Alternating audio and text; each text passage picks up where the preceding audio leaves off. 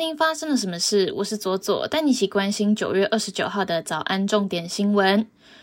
效力于 PLG 直男联盟新北国王队的台湾人戴维斯，传出联盟讨论将他从本土球员改列洋将。戴维斯表示十分震惊，五味杂陈，强调自己在台湾打球超过十年，和其他外籍球员不同，没有双重国籍，不会打完球就拿着薪水离开台湾。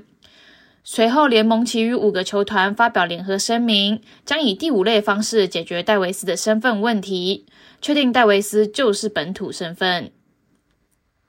环保意识抬头，超商业者推出资源回收机，整合电池跟保特瓶回收，可以换取超商购物金。还有业者推出可以丢厨余跟一般垃圾的机型，零点五公斤以下的个人垃圾三块有找，回收保特瓶的回馈金。直接加值悠游卡，目前主要集中在台北地区，有五个据点，未来计划要展店到三十间。台湾沙皮购物传出数十名员工被通知裁员，当天就离开公司。沙皮购物声明指出，为了提升营运效率及自主性，已就台湾办公室部分员工进行组织编制的重整，针对相关员工。虾皮将整合公司资源，持续提供帮助和支持。为了测试市场各款线上游戏的转蛋率是否贴近业者宣称的几率，消基会邀请民众以玩游戏的方式，在网站上一起参与游戏，协助进行第三方查验。预计抽查天堂 M 等二十款游戏，扩大消费者的保护权益。根据台湾中研院两千年、二零一零年、二零二零年三个年度的调查结果显示，现今的台湾，一九七零年前出生的外省人有七成左右的几率还抱有中国认同，而一九八五年之后出生的年轻外省人，大约只有两成的几率仍有中国认同。也就是说，无论中国要求台湾艺人、商人再如何表达中国认同，也不能掩盖中国认同仍然是一个小众的认同，在台湾的真实社会现象。美国前国务卿蓬佩奥访台，他在一场论坛发表演说时称，台湾不需用独立，因为已经是一个独立的国家，并且呼吁美国与中国经济脱钩，转向台湾。此前，中国官媒发文再指控庞佩奥访台是为图谋私利。国际方面，脸书母公司 Meta 发出另类裁员消息。根据《华尔街日报》报道，Meta 六月财报首度显示营收下降。面对社群媒体 TikTok 的强势竞争，Meta 决定要裁百分之十的员工。不过，Meta 的裁员方法并非直接开除员工，而是要员工在组织内重新找工作。若员工无法在三十天内调换到新的部门，就得离开脸书。乌克兰东部和南部四周在俄军的占领下举行了入俄公投，周二结束投票。根据初步公布的点票结果，介于百分之九十七到百分之九十八已经点算的选票支持加入俄罗斯。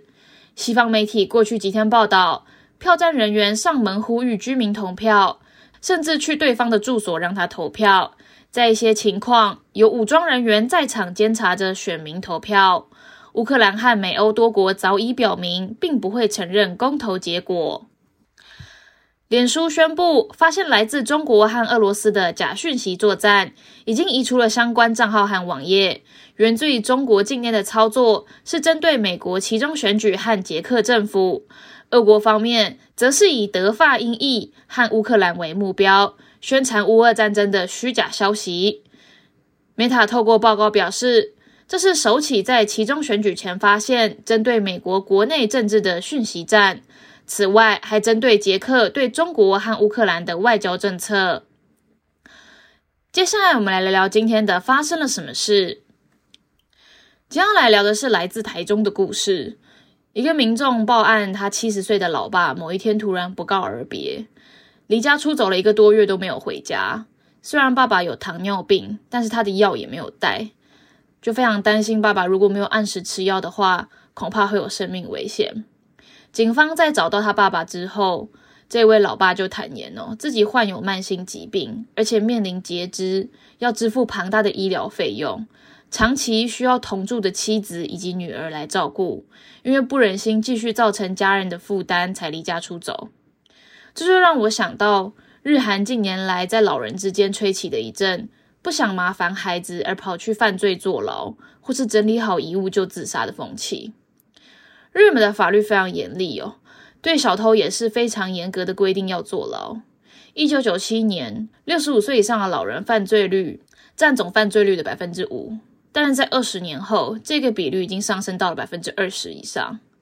而且有许多老人因为贫穷没有办法养活自己，所以故意犯罪去蹲监狱，这样就可以得到免费的生活了。人口统计学家纽曼就认为哦，如果要靠着日本微不足道的基本国家养老金，本身就很难维持生活，老人又不想要成为孩子的负担，但是又没办法生存，所以唯一不连累孩子的办法就是进监狱。在监狱里面可以保障一天三餐，还不用付钱。另外哦，自杀在日本老人也是越来越普遍，因为他们不愿意给别人添麻烦。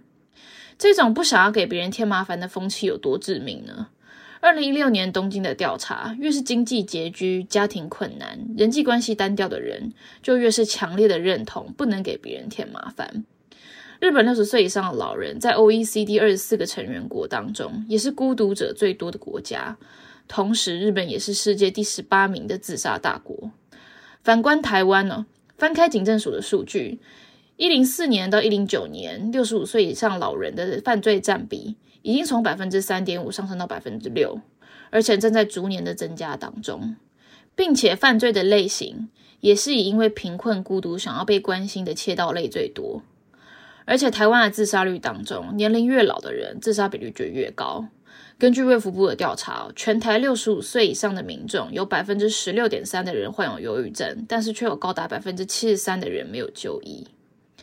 对于要如何协助家中的长辈建立生活的信心，不要让他们给自己太大的压力，要当个智慧的老人，让他们可以好好的跟老年生活相处，可以分为三大要点。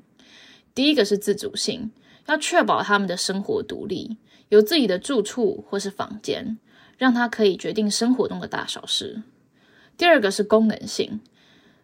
生活中要给他被需要的感觉，借由发挥功能获取关注和重视。可以根据他的专长以及兴趣，找机会让他们展现自己的能力，去自然的增加生活中的控制感。